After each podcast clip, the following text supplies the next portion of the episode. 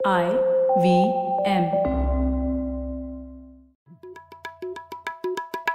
भाई हम हिंदुस्तानियों को बतियाना बड़ा पसंद है। बंगाली में अड्डा उड़िया में खोटी कन्नड़ा में हरटे और हिंदी में पुलियाबाजी। इस कला के लिए हमारी हर भाषा में एक शब्द है। तो प्रणय और मैं तो अक्सर मिलकर पुलियाबाजी करते ही रहते हैं। हमने सोचा कि आपको भी इसमें शामिल कर लिया जाए। तो आइए प्रणय और सौरभ के साथ करते हैं पुलियाबाजी। हे प्रणय और सौरभ कैसे हैं आप? बढ़िया ख्याति। प्रणय तुम बताओ। बस ठीक लास्ट टाइम मैं सर्दी खांसी जुकाम से मारा हुआ था आज इस बार बेहतर हो गई तबीयत तो ठीक हाँ, आज एकदम शेव वेव करके अच्छे बच्चे बन के भी आए हुए हो क्या बात हाँ? हाँ आज इंसानों टाइप दिख रहा हूँ मैं। एक नई यूजीसी की कुछ ड्राफ्ट रेगुलेशन आया है तो सोच रहे थे कि आज उस पर डिस्कशन करें। हाँ हाँ ये फॉरेन यूनिवर्सिटी ना हम पहले भी एक दो बार मेंशन कर चुके हैं इस, इस टॉपिक को पर डिटेल में नहीं चर्चा हुई कभी पर पासिंग रेफरेंस तो एक दो बार हुआ हुआ है राइट प्रणय? हाँ हाँ ये एक रिफॉर्म के बारे में जब भी मुद्दा आता है एजुकेशन का तो हम लोगों ने इसके ऊपर बात की है। हम्म हम्म। तो अच्छी बात है सरकार अब कर ही रही है तो फाइनली उन्होंने आई थिंक काफ़ी इसमें तिकड़ में और ये सब लूप होल मैंने देखा सरकार लूप होल से बड़ा डरती है। उनको लगता है कि हर स्कीम के सिर्फ़ जो है फ़ायदा उठाने वाले लोग आने वाले हैं। और ऐसा शायद हुआ भी है हिंदुस्तान में तो ऐसा भी नहीं है। तो ब्यूरोक्रेसी तो ऐसी चलती है। पहले चूना लग चुका है तो फिर दूसरी बार आप बोलते हो भाई दूध का जला छाछ को भी फूक फूक के पीता है ना? तो इतने और और ये ये वाली एक बड़ा अच्छा एग्ज़ाम्पल है जहाँ पे इन्होंने पॉलिसी इतनी बार घोषित करी है और उसमें इतने शिकंजे लगाए हैं कि कोई आता ही नहीं है। तो फिर वो एकदम एक रिस्ट्रिक्टिव पॉलिसी इन्होंने इशू करी है जो कि अब धीरे धीरे जो है उसको उन्होंने ढीला छोड़ा है और उम्मीद करी जा रही है हर बार कि इस बार तो आ जाएँगे लोग। तो अभी भी मालूम नहीं है इनको लग रहा है कि इस बार आ जाएँगे मुझे लगता है शायद आ जाएँगे। पर पर ये कुछ इस तरीके की ऐसी कोई और पॉलिसी ही है क्या प्रणय जहाँ पे हम बुला रहे हैं लोगों को लोग आ नहीं रहे हैं और हम धीरे धीरे ढील छोड़ रहे हैं? हम्म याद सेमीकंडक्टर चिप फैब हाँ फैब फैब भी ऐसी पॉलिसी है जहाँ हम काफ़ी दिनों से आ, आवाज़ लगा रहे हैं पर कुछ एक तरफा प्यारी है अभी तक। हाँ। पर थोड़ा कंटेक्स्ट के लिए थोड़ा समझाइए ना कि पॉलिसी क्या ला रहे हैं आगे इसमें क्या हुआ था ऑलरेडी चला क्यों नहीं चला कुछ बैकग्राउंड ताकि समझ में आए श्रोताओं को। हाँ बिल्कुल तो मैं कोशिश करता हूँ। तो ये यूनिवर्सिटी ग्रांट्स कमीशन जो है यूजीसी इन्होंने हालिया एक ड्राफ्ट रेगुलेशन निकाला है। और ये ड्राफ्ट ही है मतलब अभी तक इसका कोई लागू नहीं होगा। इसके ऊपर कमेंट्स आएँगे, उसके बाद वो लोग फाइनल रूल्स निकालेंगे। उसके बाद ये शायद एक्शन होगा। तो खैर ये मेन पॉलिसी का उद्देश्य उन्होंने बोला है कि कई लोग भारत में उम्दा क्वालिटी का एजुकेशन नहीं मिल पाता है और कई लोग भारत से बाहर चले जाते हैं उस एजुकेशन के लिए। जैसे कि हम लोगों ने देखा ही है यूक्रेन में भी अठारह हज़ार भारतीय मेडिकल छात्र हैं। तो वो एक मुद्दा वो लोग बोल रहे हैं कि क्यों ना हम फॉरेन यूनिवर्सिटीज़ को यहाँ पे बुलाएँ उस वजह से। तो आइडिया ये है कि उद्देश्य उन्होंने ये बोला है कि फॉरेन एक्सचेंज भी बचेगा और भारत का एजुकेशन सेक्टर भी इम्प्रूव होगा क्योंकि कुछ कुछ अच्छी यूनिवर्सिटीज़ शायद अपना कैंपस यहाँ पर स्थापित करेंगे। तो ये उद्देश्य है। तो अब क्या ये नीति क्या करती है एग्जैक्टली exactly वो देख लेते हैं। तो सबसे पहले तो थोड़ा ऐतिहासिक रूप से देखें तो ये पहले जैसे सौरभ बोल रहे थे, ये आइडिया बहुत पुराना है। सबसे पहले ये शुरुआत हुई थी 1995 में, तब से ये चल रहा है। पर उसके बाद अभी तक बैन था। एक्चुअली कोई फॉरेन यूनिवर्सिटी अपना कैंपस नहीं स्थापित कर सकती। लेकिन अलग अलग तरीके की चीज़ें हुई। तो पहले 1995 में शुरुआत हुई आगे नहीं बढ़ी बात। फिर 2005-6 में फिर से बात उठी, पर कैबिनेट ने ही इसे अप्रूव नहीं किया। फिर 2010 में थोड़ी एक्चुअल इम्प्रूवमेंट हुआ और एक पॉलिसी यूपीए सरकार ने लाई थी foreign educational institutions regulation of entry and operations bill तो वो पार्लियामेंट के थ्रू जाना चाहते थे, बाकायदा, और उन्होंने ये बिल इंट्रोड्यूस किया। फिर एक स्टैंडिंग कमेटी भी फॉर्म हुई, लेकिन फिर वो बिल मतलब लैप्स ही हो गया जब तक ये सरकार बदली, वो अप्रूव ही नहीं हो पाया। और ऐसा क्यों हुआ तब? ज़्यादातर जब स्टैंडिंग कमेटी में भी ये मुद्दा आया तो लेफ़्ट और बीजेपी दोनों पार्टियों ने इसका अपोजिशन किया ठीक है? तो अलग अलग कारणों की वजह से तो अब लेफ़्ट ज़्यादा महत्व रखता था उस टाइम पे क्योंकि वो तो सरकार में थे ना उनका समर्थन भी था। तो आप इमेजिन कर सकते हैं लेफ़्ट वाले लोगों ने क्या बोला था तब कि अरे यहाँ पर अगर तुम फॉरेन एजुकेशन लाओगे तो ये व्यवसायीकरण हो जाएगा। एजुकेशन का, कैसे हो सकता है, नहीं होना चाहिए। फिर उन्होंने ये भी बोला कि अगर तुम फॉरेन यूनिवर्सिटीज़ को यहाँ पे लाओगे तो हमारी जो पब्लिक यूनिवर्सिटीज़ हैं, वो कमज़ोर हो जाएँगी। और इसीलिए आना ही नहीं चाहिए। और उन्होंने ये भी बोला था कि भारत को हायर एजुकेशन सिस्टम बनाना है तो उसमें आत्मनिर्भर होना चाहिए और हमें और भी किसी की ज़रूरत नहीं है। तो ये तीन खास मुद्दे थे, जबकि उस टाइम का जो बिल था ना, वो इस अभी की जो रेगुलेशंस है, उससे काफ़ी स्ट्रिक्ट था। तो जैसे। अभी की रूल्स और रेगुलेशंस में आप रिपैट्रिएट कर सकते हैं पैसा। जैसे तो कोई कम यूनिवर्सिटी आई और उनको उन्होंने पैसा बनाया प्रॉफिट बनाया तो वापस यूएस या यूरोप ले जा सकती है। तब हाँ। नहीं ले जा सकती थी। तब रेगुलेशन हाँ। में ऐसे था कि आपको पहले तो एक पचास करोड़ का एक कॉर्पस फंड बनाना है और जो भी पैसा आएगा आपको वापस उसी में इन्वेस्ट करना है। फिर तब तो और भी रूल्स रेगुलेशंस काफ़ी स्ट्रिक्ट थे कि आ, आपने यूनिवर्सिटी 20 साल तक चलाई होनी चाहिए ऑलरेडी कहीं और। फिर आप सिर्फ़ टॉप हंड्रेड या टू हंड्रेड रैंकिंग में होनी चाहिए। अभी तो वो लोग बोल रहे हैं कि यार आप 500 टॉप 500 में भी हो तो भी आ जाओ यार। और वो भी टॉप 500 अगर आपका डिपार्टमेंट हो तो भी चलेगा। सिर्फ़ ज़रूरी नहीं है कि यूनिवर्सिटी हो। अभी काफ़ी ढील दे दी है कि कोई डिपार्टमेंट भी टॉप 500 में तो भी आप वो डिपार्टमेंट लेकर आ सकते हो या समथिंग लाइक दैट या तो आप अपने देश में एमिनेंट होने चाहिए आपके देश में आप पहचाने होने चाहिए ऐसा हाँ. भी है सो तो वो 500 हाँ. तक भी लिमिटेड नहीं है शायद हाँ Correct. बिल्कुल तो कई सारी मतलब ढील दे दी गई है। तो आप देख सकते हैं इसका। तो खैर तब कम्युनिस्ट पार्टीज़ ने तो इसलिए अपोज किया तो इसीलिए सरकार तो आगे बढ़ी नहीं पाई। और बीजेपी जो अपोजिशन में थी, तब उनका मुद्दा यह था कि यार, ये ऐसे कोर्सेज ऑफ़र करेंगे, जिससे कि मतलब भारत की संप्रभुता और इंटेग्रिटी को नुकसान हो सकता है। क्या उल जलूल चीज़ें पढ़ाएँगे वो हमारे बच्चों को? तो इसीलिए उन्होंने अपोज किया था। तो खैर वो बात तभी रुक गई थी और अब यूजीसी ने ये रूल निकाला है। और ये भी दिलचस्पी की बात है कि इस बार कोई पार्लियामेंट्री अप्रूवल वगैरह कुछ नहीं है। ये न्यू एजुकेशन पॉलिसी निकाली थी तो इन्होंने बोला न्यू एजुकेशन पॉलिसी में इंटरनेशनलाइजेशन का भी एक क्लॉज था। तो उसके तहत उन्होंने, ये यूजीसी ने सीधा एक रेगुलेशन ही आगे बढ़ा दिया तो मुद्दा तो यह है, हम लोग बात कर सकते हैं। आप लोग क्या सोचते हैं इस बारे में, पहले बताइए। हम्म।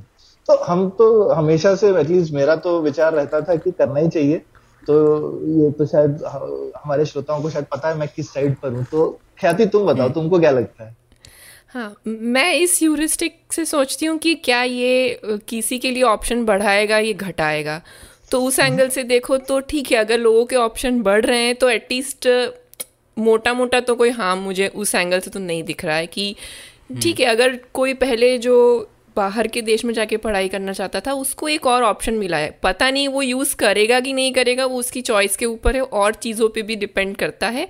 लेकिन उसके लिए एक बना तो है कि ठीक है, अगर कोई अच्छी यूनिवर्सिटी आ गई, उसे कोई वैल्यू लगती है। अगर वो यूनिवर्सिटी ज़्यादा भी पैसे चार्ज करती है, फिर भी उसे लगेगा कि यार ठीक है, मैं अगर फॉरेन यूनिवर्सिटी में जाऊँगा तो मेरा वहाँ पे कॉस्ट ऑफ़ लिविंग भी बहुत ज़्यादा होगा फ़ीस के साथ साथ तो यहाँ पे कम से कम कॉस्ट ऑफ़ लिविंग तो मैं इंडिया का ही बेयर कर रहा हूँ। तो उस उस हिसाब से फिर भी हिसाब शायद स्टूडेंट के लिए बेटर बैठे। अगर उसे लगे कि ठीक है ये अच्छा कोर्स मुझे मिल रहा है और उसकी वैल्यू मुझे मिलने वाली है तो। तो उस एंगल से मुझे उसमें नेगेटिव तो नहीं दिख रहा है फ़िलहाल। हम्म, हम्म, ठीक है। तो मैं आ जाता हूँ क्या आलोचनाएँ हुई है इसके ऊपर? ठीक है।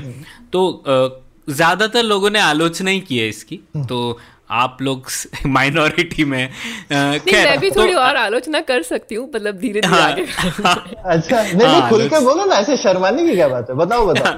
क्या हाँ, क्या मतलब, क्या आलोचना आलोचना तो खैर यही है कि कोई ये बहुत बड़ा प्रॉब्लम सॉल्व नहीं कर रहा है ये एक छोटे से हमारे सेक्शन का एक छोटा सा प्रॉब्लम सॉल्व कर रहा है। ये कोई हमारे रेवोल्यूशन नहीं लाने वाला है कि लोगों के लिए अच्छा अभी बहुत सीटें बढ़ जाएगी और हम आ, हमारी क्वालिटी ऑफ़ एजुकेशन बहुत इम्प्रूव हो जाएगी। ऐसा मुझे कुछ नहीं लग रहा है।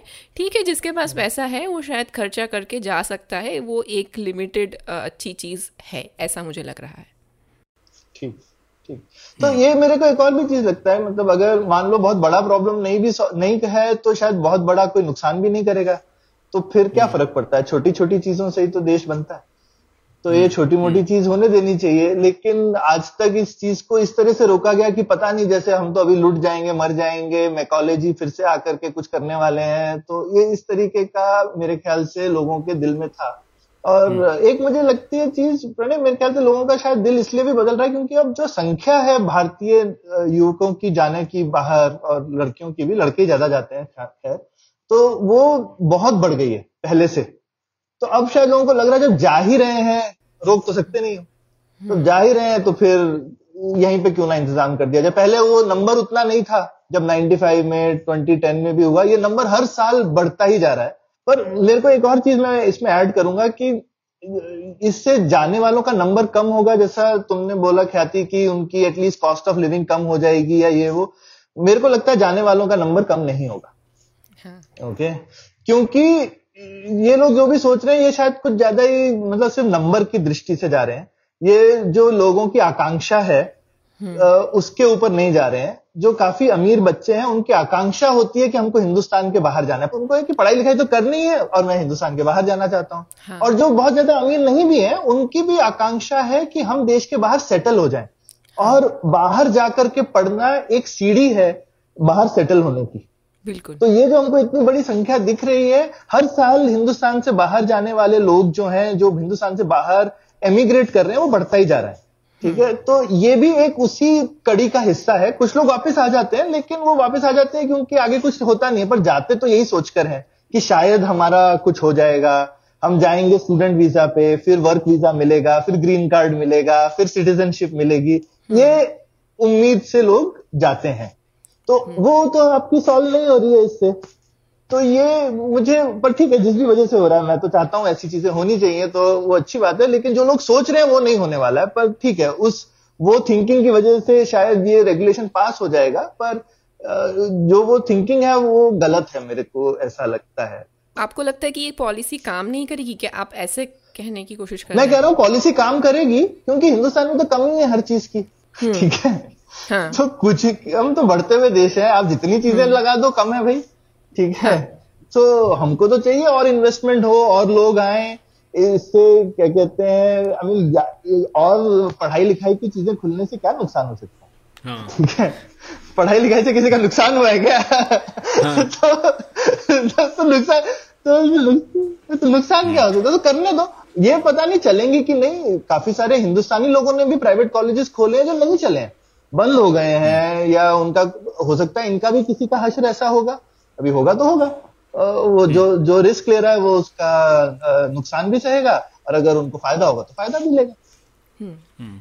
मैं ये कहना चाहूँगा कि एक तो हाँ इससे शायद भारत की जो कोई किसी भी एक नीति से भारत की एजुकेशन पॉलिसी सॉल्व नहीं हो सकती प्रॉब्लम सॉल्व नहीं हो हम्म। सकती लेकिन हाँ ये है कि शायद अगर अच्छे यूनिवर्सिटीज़ एक दो भी यहाँ पे बनेंगे। तो वो एक नेटवर्क इफ़ेक्ट तो होता है ना कि एक कोई इंस्टीट्यूशन है यहाँ पे। शायद और लोग भी वहाँ से, वहाँ के लोग एक प्रोफेसर्स होंगे, वो यहाँ से और किसी यूनिवर्सिटी में जाएँगे। तो वो ऐसा क्या बोलते हैं उसे पॉजिटिव एक्सटर्नैलिटी तो होती है हर चीज़ की। तो उस तरीके से फ़ायदेमंद होगा शायद।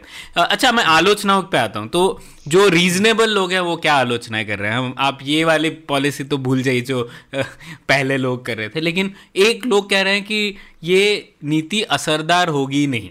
तो क्यों असरदार नहीं होगी? एक वो लोग बोल रहे हैं कि पहले तो पूरे विश्व में ही जो ये फॉरेन यूनिवर्सिटी के कैंपस है वो बहुत कम है वो कह रहे हैं तकरीबन 300 ही है उनमें से बाय द वे बयालीस चाइना के अंदर है तो आप देख लीजिए अच्छा। चाइना खुद इस नीति का भरपूर फ़ायदा उठा रहा है आ, पर अच्छा। वो लोग कह रहे हैं कि देखो आ, ये आ, कई देशों ने ट्राई किया है कई देशों ने कई बड़ी सब्सिडीज़ भी दी हैं कि ये यूनिवर्सिटीज़ हमारे यहाँ पे आकर बैठा है।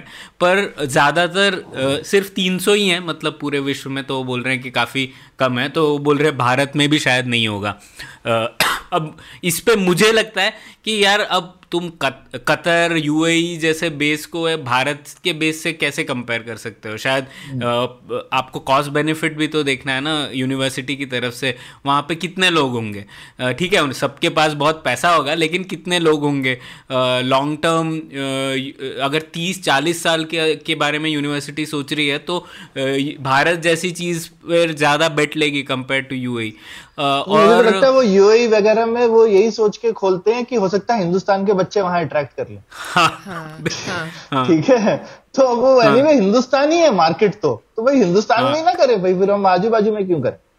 हाँ और चाइना में हाँ वो बयालीस है। ये बात ठीक है कि चाइना में जो बयालीस है उनमें से कोई भी एकदम टॉप यूनिवर्सिटी नहीं है। जैसा ऐसा कोई न्यूयॉर्क यूनिवर्सिटी वगैरह ने नहीं बैठा है कैंपस चाइना में। लेकिन वही फिर मुझे लगता है यार टॉप पाँच सौ के भी यूनिवर्सिटीज आ जाए।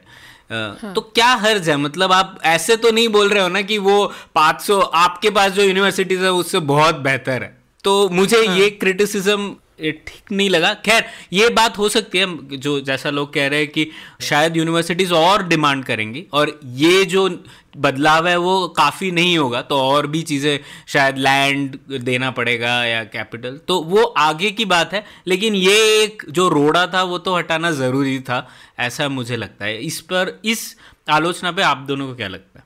हाँ नहीं नहीं, मेरे को तो ये आई मीन सक्सेस और मुझे लगता है कि नहीं होगी तो उससे आपको क्या फ़र्क पड़ रहा है नहीं होगी तो उसकी प्रॉब्लम है ना ठीक है हम्म। तो इसमें हम्म। नीति अभी क्या कहते हैं मतलब इसका क्या वो है मतलब मुझे कुछ तुक नहीं समझ में आई अगर नहीं होगा फ़ायदा तो हम्म। नहीं आएगी वो हाँ। हम अपने पता तो पड़ेगा खोल ही रहे हाँ पता तो हाँ। पड़ेगा देख के और अभी मैं भी बदे भाई ये कहता हूँ कि पता तभी चलेगा जब फाइनली कोई अच्छे कॉलेजेस आते हैं नीति हाँ, तो हम ये हाँ. ट्राई कर ही चुके हैं। पहले भी हम काफ़ी बार सोच चुके हैं या एटलीस्ट पूछ चुके हैं लोगों से आना चाहते हो और ये सब कोई आया तो है नहीं अभी तक है ना? तो ये मैं भी अभी नहीं बोलूँगा कि ये नीति सक्सेसफुली होने वाली है और लोग लाइन लगा के आ जाएँगे। ये तो मैं भी हम्म। नहीं बोलता। तो मैं कहता हूँ ये कोई आलोचना नहीं है। ट्राई करेंगे तो पता चलेगा। इसमें आलोचना की क्या बात है? हम्म। है ना? ये तो आप किसी भी पॉलिसी के लिए बोल सकते हैं पता नहीं चलेगी कि नहीं। अरे चलेगी तो पता चलेगा।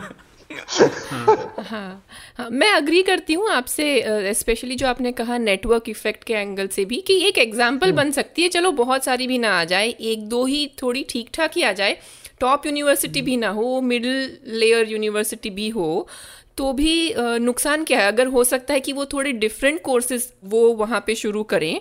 जैसे कि हमारे यहाँ पे बहुत स्ट्रिक्ट हम या तो साइंस का कोर्स होता है या तो हमारा कॉमर्स का कोर्स होता है राइट वो फॉरेन यूनिवर्सिटी का एक जो फंडा सबको बहुत आकर्षित करता है कि उनमें बहुत सारी एक्सपेरिमेंटेशन के मौके होते हैं कि आप साइंस का भी कोर्स लो बीच में ह्यूमैनिटीज़ का भी एक दो कोर्स ले सकते हो। तो ऐसी कुछ एक्सपेरिमेंटेड ये वाले मॉडल्स वाली भी कुछ यूनिवर्सिटीज़ आए एक दो ही आए तो वो एक एग्ज़ाम्पल बनेगी कि ठीक है, ये भी काम कर सकता है और यहाँ के भी बच्चे हायर होके कुछ अच्छा कर रहे हैं और ऐसी हमारे यहाँ पे भी कुछ लिबरल आर्ट्स वाली यूनिवर्सिटीज़ आ रही है धीरे धीरे तो अगर वो और आती है तो अच्छी बात है मतलब बहुत ज़्यादा भी ना आ जाए, थोड़ी ही आ जाए तो उसे भी इनफैक्ट हमारे यहाँ भी जो प्राइवेट कॉलेजेस को भी एक कंपटीशन मिलेगा कि अभी उनको भी थोड़ा सोचना पड़ेगा कि हम अपनी क्वालिटी ठीक रखें, वरना अगर वो आती है तो उसका फ़ायदा होगा उनको भी।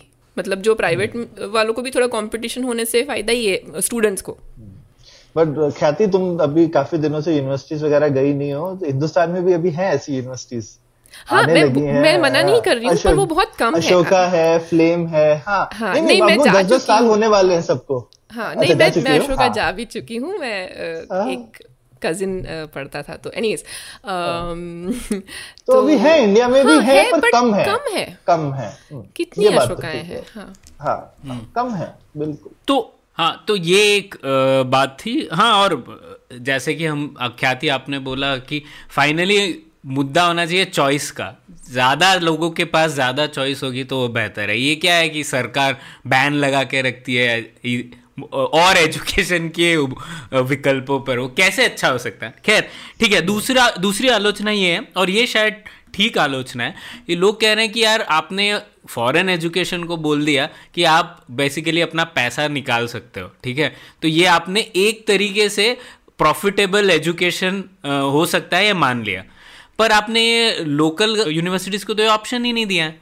उनके, उनको अभी भी आप बोल रहे हो कि आप नॉन प्रॉफिट ही रह सकते हो ट्रस्ट बनाना पड़ेगा वगैरह तो वो लोग ये कह रहे हैं कि आपने ऐसे अनइक्वल एकदम संतुलित नहीं है आपकी नीति ना तो आप एक हाँ.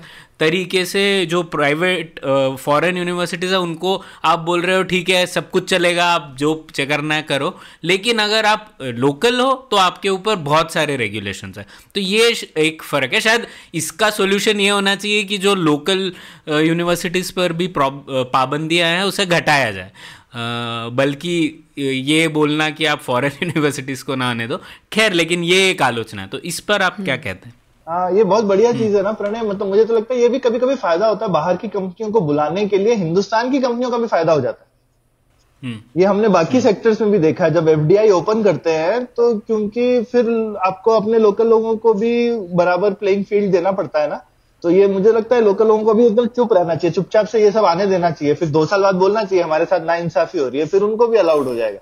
हम्म, हम्म। नहीं आ, इस बात में मैं आपसे सहमत हूँ। और तीसरी आलोचना आ, मतलब आलोचना तो खैर नहीं है पर ये पॉइंट है कि अब ये सरकार ने जो ये नए रेगुलेशंस है इसमें एक्सप्लिसिटली लिखा है कि जो कोर्सेज हैं वो भारत की संप्रभुता और इंटेग्रिटी के विरुद्ध नहीं जाने चाहिए वगैरह वगैरह। तो इससे इसका मतलब आप थोड़ा एक्सटेंशन ले तो मुझे नहीं लगता कोई लिबरल आर्ट्स यूनिवर्सिटी को आने भी देंगे। हो सकता है कि टेक्निकल यूनिवर्सिटीज़ आएँगी। शायद ऑस्ट्रेलिया की कोई टेक्निकल यूनिवर्सिटी जो क्वांटम टेक करना चाहती है इस तरीके की चीज़ें शायद उन्हें पॉजिटिव होगी। और मुझे लगता है ठीक है यार वो भी बेहतर है।